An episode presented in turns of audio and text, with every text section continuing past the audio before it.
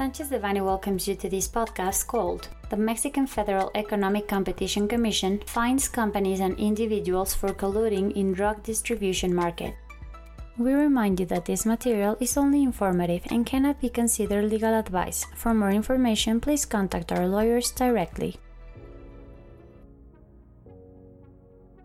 On August 16, 2021, the board of the Mexican Federal Economic Competition Commission, known as COFECE, announced that it sanctioned several companies as well as 21 individuals who represented those companies for engaging in absolute monopolistic practices in the drug distribution market. The sanctioned companies included companies that had already been the subject of other proceedings by COFECE in the pharmaceutical market. Likewise, the Antitrust Authority fined the Association of Pharmaceutical Products Distributors of the Mexican Republic and an individual for assisting in the execution of the above mentioned absolute monopolistic practices.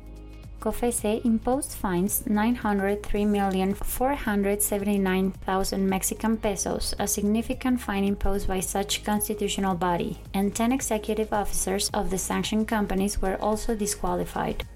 According to COFECE's public information, through the information contained in the administrative file IO 001 2016, it was shown that the sanction agents made agreements to restrict supply and to fix, manipulate, increase, or fix maximum prices of medicines through various mechanisms and collusive behaviors, including agreements not to distribute medicines on certain days or to increase the pharmacy price of such medicines.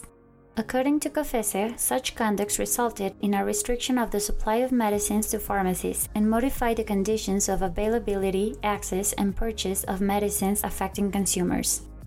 Therefore, COFECE imposed the maximum possible fines based on the economic capacity of the sanctioned agents and the economic competition law enforced at the time the conducts took place. The foregoing is also in consideration of the fact that, as mentioned by COFECE, such conducts generated a damage to consumers of 2,359 million Mexican pesos. Finally, for the first time, the board of the commission disqualified 10 individuals who acted on behalf of the sanctioned economic agents, which will prevent them from holding management positions in such companies for a period of 6 months to 4 years, since COFECE considered that there was indeed fraud and intentionality in the conduct of these individuals.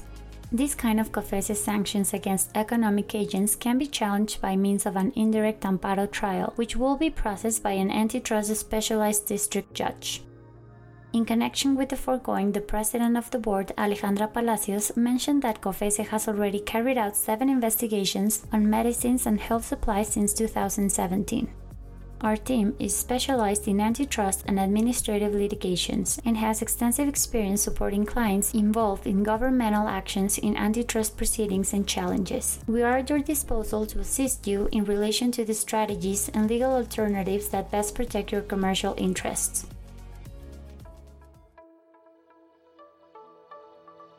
This content was prepared by José Antonio Postigo Uribe, Mauricio León Alvarado, José Miguel Ortiz Otero, and Violudani Altamirano Magaña, members of the Antitrust Practice Group.